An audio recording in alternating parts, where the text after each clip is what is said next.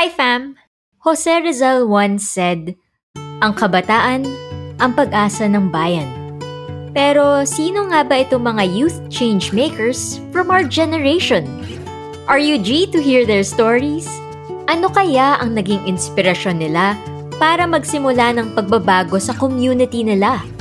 What challenges did they have to overcome? And what did they learn in the process? Na-realize namin na hindi naman pala natin kailangan maging sikat for us to become part of the community of change makers. Kahit saan man mapunta, bit-bit sana talaga dapat natin yung mga karanasan para mas maging mabuting tao. Maging servant leaders tayo and yung change na pinapangarap natin ng para sa mga kapwa natin Pilipino at sa buong Pilipinas eh dapat na magsimula sa inyo.